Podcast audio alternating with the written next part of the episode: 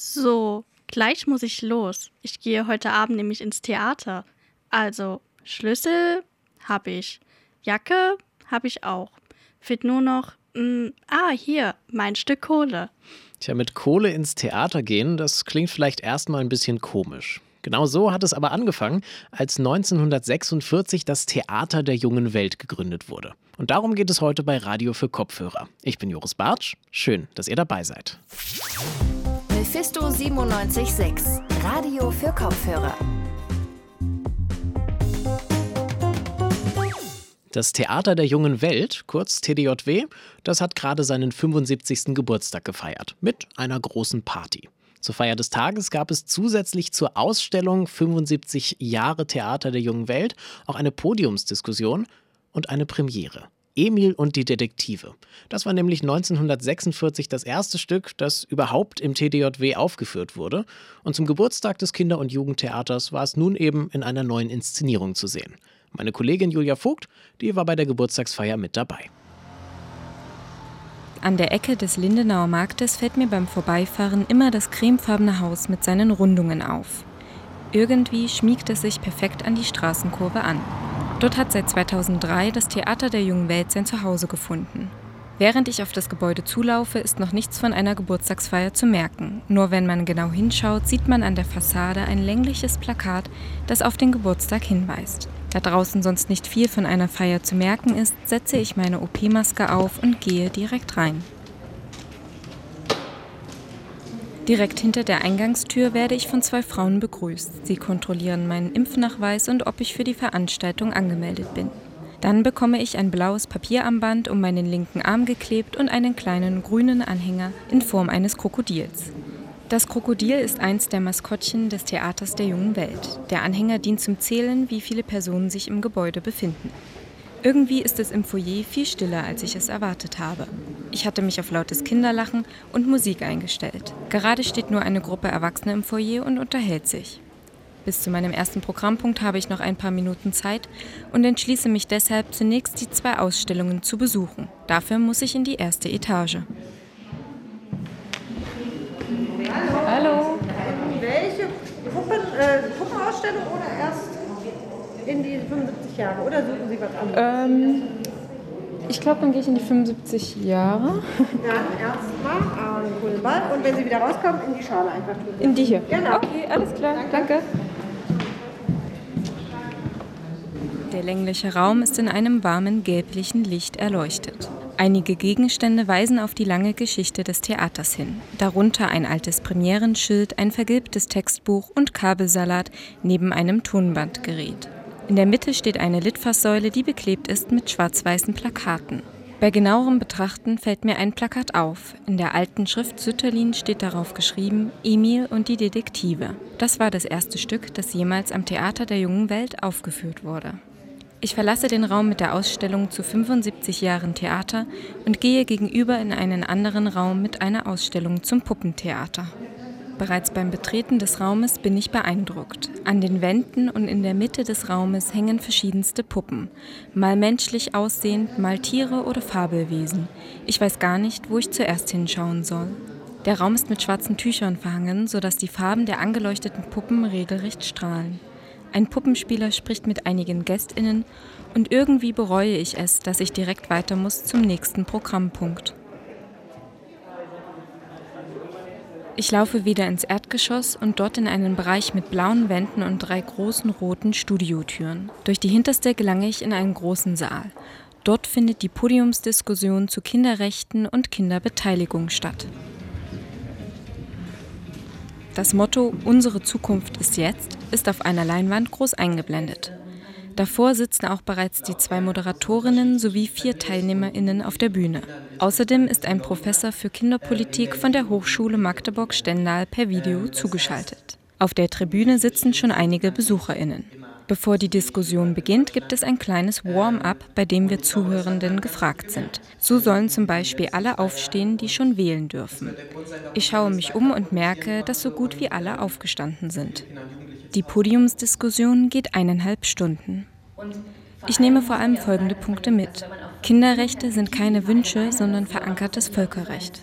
Aus der Pandemie kann man lernen, dass zum Beispiel Wechselunterricht bei SchülerInnen gut ankommt. Und es gibt einen Kinderkongress in Leipzig und das Jugendparlament hat mehr Einfluss, als man vielleicht denkt. Im Anschluss an die Diskussion unterhalte ich mich mit zwei MitgliederInnen des Jugendparlaments, Emily Pfeiffer und Oskar Teufert. Ihr Fazit zur Diskussion fällt positiv aus. Also ich fand es sehr, sehr anregend und vielfältig und ich glaube, es war eine sehr respektvolle Diskussion, was ich auch nicht immer so erlebe. Und dass man auch als jugendliche Person äh, sehr ernst genommen wird, fand ich sehr schön. Ich denke genau das, was häufig an solchen ähm, Aktionen zu kritisieren ist, dass die Jugendlichen nicht mit eingeladen werden. Das war heute anders. Heute mit auf dem Podium zu sitzen, das ist immer gut. Das ist ein gutes Zeichen für das Format. Ich verabschiede mich von den beiden. Währenddessen kommen im Foyer die ersten Familien mit Kindern an. In wenigen Minuten wird nämlich Premiere gefeiert. Schnell hole ich mir noch meine Karte im Foyer ab. Die Neuinszenierung von Emil und die Detektive findet an diesem Abend im kleinen Saal zum ersten Mal statt. Ich darf mich in die erste Reihe setzen und sehe bereits, das wird modern. Drei Leinwände sind auf der recht kleinen Bühne aufgebaut und eine der beiden HauptdarstellerInnen steht auf einem Hoverboard. Zunächst aber spricht erstmal die Intendantin Winnie Karnowka und verliest Grußworte von Sachsens Ministerpräsidenten Michael Kretschmer. Anschließend hält auch der stellvertretende Bürgermeister Thorsten Bonneff eine kurze Rede. Die Stadt Leipzig steht zu ihrem Theater der jungen Welt und ich ganz besonders auch sehr gern. Ab vielen, vielen Dank. Happy Birthday, Theater der jungen Welt. Ich wünsche uns jetzt allen eine wunderschöne Feier an die Gäste, die Jungen und die Jüngeren an das gesamte Team, all die, die sich hinter den Scheinwerfern versteckt haben. Und schön, dass es euch gibt. Vielen Dank. Es folgt die Premiere und wie im Theater so üblich wünscht man sich Toi, toi, toi. Die beiden SchauspielerInnen nehmen uns mit in eine moderne Interpretation des Werks von Erich Kästner. Das Stück ist auf die digitalisierte Welt und das junge Publikum angepasst. So gibt es unter anderem eine Szene, bei der die Kinder aktiv mitmachen sollen. Im Anschluss verlassen alle geordnet mit Abstand den kleinen Saal und ich habe kurz Gelegenheit, mit zwei Kindern zu sprechen. Jakob ist fünf Jahre alt und hat sich bereits eine Meinung über das Theaterstück gebildet. Äh, cool.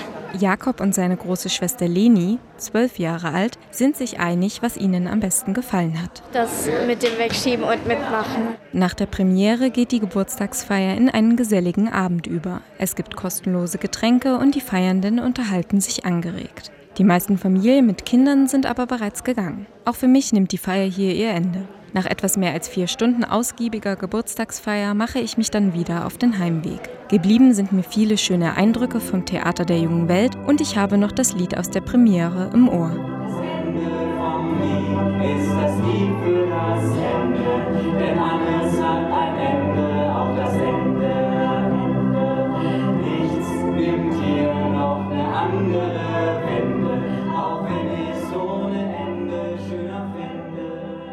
Das Theater der jungen Welt, das ist nicht nur ziemlich alt, nein, es ist sogar das älteste Kinder- und Jugendtheater Deutschlands. Seit 75 Jahren ist Paul Kuhn zwar nicht dabei, aber immerhin seit 35 als dienstältester Mitarbeiter und guter Geist des Hauses, so wird er von den Mitarbeitenden gerne genannt, kennt er das Theater der jungen Welt wie kaum ein anderer. Und unter anderem deshalb hat er auch die Ausstellung zum 75. Jubiläum kuratiert.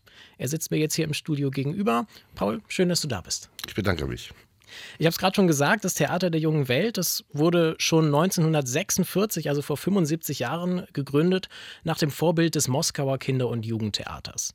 Beim ersten Stück, Emil und die Detektive, da wurde als Eintritt noch ein Stück Kohle verlangt, um das Theater zu heizen. Warum hat man sich damals dafür entschieden, schon ein Jahr nach dem Krieg so früh schon etwas, ja, scheinbar so Unwichtiges in Anführungszeichen wie ein Kinder- und Jugendtheater zu gründen. Ähm, was hatte das, welche Rolle hat das gespielt im äh, Nachkriegs-Leipzig? Also in Leipzig war ja schon immer eine Kulturstadt gewesen und bereits nach dem Krieg im Juni 1945 gab es ja schon die ersten Theateraufführungen. Es waren zwar alle drei Theater in der Stadt äh, kaputt gewesen, aber man fand irgendwo Säle und Kulturhäuser, wo man anfing, wieder Schauspiel zu machen, Oper zu machen und äh, dann kam die russische Besatzungsmacht und ein russischer General hat nach Vorbild, wie gesagt, des Moskauer Kinder- und Jugendtheaters in Leipzig für die Kinder äh, das Theater der jungen Welt erschaffen wollen und hat es auch geschafft. Mit einem Stadtratsbeschluss von Sommer 46 wurde beschlossen, das Theater der Jungen Welt zu gründen. Und am 7. November war es dann soweit. Und um 18.30 Uhr, am 7. November, das war ein Donnerstag, äh, wurde dann mit Emil und die Detektive das Haus eröffnet. Eintritt war ein Stück Brikett oder Kohle. Und die Tradition hat sich ja bis heute gehalten. Ohne Kohle läuft am Theater nichts. Ich würde gerne noch mal da ein bisschen auf die, auf die Kinder eingehen im Nach Nachkriegs-Leipzig. Das war sicherlich keine einfache Zeit, gerade für die Kinder. Ja, was, was hat das da gebracht, so ein Theater zu haben für sie? Ähm, hat das irgendwie das Leben vielleicht ein bisschen leichter gemacht oder wie, wie wurde das aufgenommen äh, bei, den, bei den Kindern? Ich denke schon. Ich war ja selbst auch nicht dabei. Aber äh, in dieser zerstörten Stadt eben den Kindern eine Heimstatt zu geben für Kultur oder äh, für Unterhaltung war ja eben noch nicht so mit Radio und Fernsehen. Ne? Und dann hat man da das Theater gegründet. Ich würde gerne noch mal so ein bisschen auf die Geschichte eingehen. Ähm, seit der Gründung war ja der Weiße Saal in der Kongresshalle am Zoo die feste Spielstätte des TDJW. Äh, das hast du auch noch drei Jahre lang, die ersten drei Jahre deiner Arbeitszeit mitbekommen. 1989 ist dieses Gebäude dann aber abgebrannt und das Theater stand plötzlich ohne Gebäude da.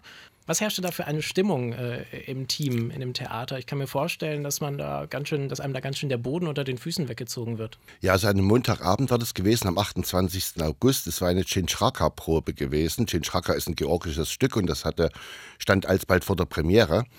Und es hieß, das Theater fährt zum Gastspiel nach Kiew. Und ein Kollege sollte da nun nicht mitfahren und hat nach dieser Probe, er hatte Schlussdienst, äh, Benzin von einem Motorrad geklaut oder weggenommen und hat es dann im Theater verteilt und hat es angezündet. Am nächsten Morgen hörte man es dann in den Nachrichten und da war natürlich die Stimmung am Boden. Ja, und dann kam man dorthin und der Saal war also eine Ruine. Und dann sind wir also auf Odyssee gegangen. 13 Jahre lang Wandertheater, verschiedene Spielstätten, äh, Brühlzentrum, das Haus Leipzig in der Elsterstraße, das Zelt auf dem Jahrtausendfeld, bis wir dann im Oktober, am 11. Oktober 2003 unser Haus am Lindenauer Markt bezogen haben. Äh, fast zeitgleich mit dieser äh, Änderung des Ortes, dass ihr dann eben in der Stadt herumgezogen seid, kam ja dann auch eine ja, leichte Änderung des Programms. Also diese, diese Begrenzung auf unter 14-Jährige äh, ist weggefallen. Wie hat sich das ausgewirkt? Das war eher ein unmerklicher Prozess. Also wir fingen dann an, auch abends zu spielen und äh, ja, das war, weiß ich nicht, das war einfach so das geschah eben. Ne? Und heute denkt man darüber gar nicht mehr nach. Heute hat man Frühvorstellung oder Abendsvorstellung oder ja, aber das war ein schleichender Prozess.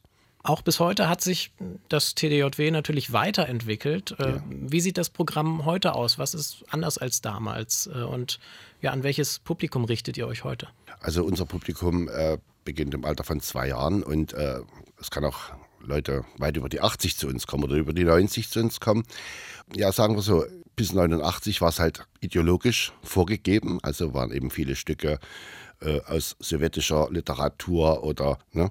Und das ist dann weggefallen. Und wir haben also jetzt internationale Stücke. Wir spielen also israelische Stücke genauso wie äh, Stücke aus sonst woher. Also da hast du echt äh, ja richtig, richtig eine Änderung gemerkt dann mit der Wende auch in eurem Programm, dass ihr plötzlich freier wart. Irgendwie. Ja, ja, auf jeden Fall. Ja. Also war auch Meinungsäußerung, war auf der Bühne äh, möglich. Und äh, also die Freiheit einfach hat man gespürt. Auch von der Bühne herunter. Der Bürgermeister und Beigeordnete für Finanzen, Thorsten Bohneff, der hat auf der 75-Jahresfeier des Theaters der jungen Welt auf die nächsten 75 Jahre angestoßen. Das ja. Theater ist immer wieder, äh, ist immer noch und äh, ja eigentlich immer in der ständigen Entwicklung, sagt ihr. Also wo siehst du und wo seht ihr als äh, Team des Theaters ähm, des TDJW in den nächsten 75 Jahren? Also Theater ist ja ein ständiger Wandel, ja. Also alleine äh, in, im, im, technischen Bereich, ja. Also wenn ich mir überlege, wir haben früher eine Windmühle mit einem Brett gespielt, ja. Da stand ein Scheinwerfer und wir haben ein Brett davor kreisen lassen. Das war eine Windmühle, da war Fantasie gefragt. Heute wird eben ein Video gezeigt und da ist eine Windmühle zu sehen. Ja, und diese technische Entwicklung, also wir arbeiten noch viel mit Video und mit, äh, mit Dingen, äh, da hätten wir uns vor 20 Jahren gar nicht träumen lassen, dass es sowas gibt. Und allein diese technischen Möglichkeiten, die uns gegeben sind und die sich auch weiterentwickeln, entwickeln auch äh, das Theater weiter. Ja, dass man also Dinge tun kann auf der Bühne, das hätten wir uns damals gar nicht träumen lassen. Äh, was es, wie es sich inhaltlich verändert, das ist äh, der Zeit geschuldet. Paul Kuhn, Inspizient und guter Geist des Hauses beim TDJW. Ja. Vielen Dank für das Gespräch. Ja, gern. Tja, mit Kohle kann man im Theater der jungen Welt heute zwar nicht mehr bezahlen, aber ein Besuch ist es auf jeden Fall trotzdem wert. Für die kommenden Monate hat das TDJW nämlich ein umfangreiches Programm auf die Beine gestellt. Den Spielplan, den findet ihr auf ihrer Webseite auf theaterderjungenweltleipzig.de. Und damit war es das für heute mit Radio für Kopfhörer. Produziert und organisiert wurde diese Folge von Leven Wortmann, Tizian Glaser und Miriam Wüst. Vielen Dank dafür. Die nächste Folge, die gibt es hier dann am Freitag. Aber bis dahin könnt ihr ja einfach mal auf unseren Social Media Kanälen vorbeischauen. Auf Twitter, Instagram oder Facebook. Oder auf unserer Webseite radiomephisto.de. Danke fürs Zuhören, macht's gut und bis zum nächsten Mal. Mephisto 976, Radio für Kopfhörer.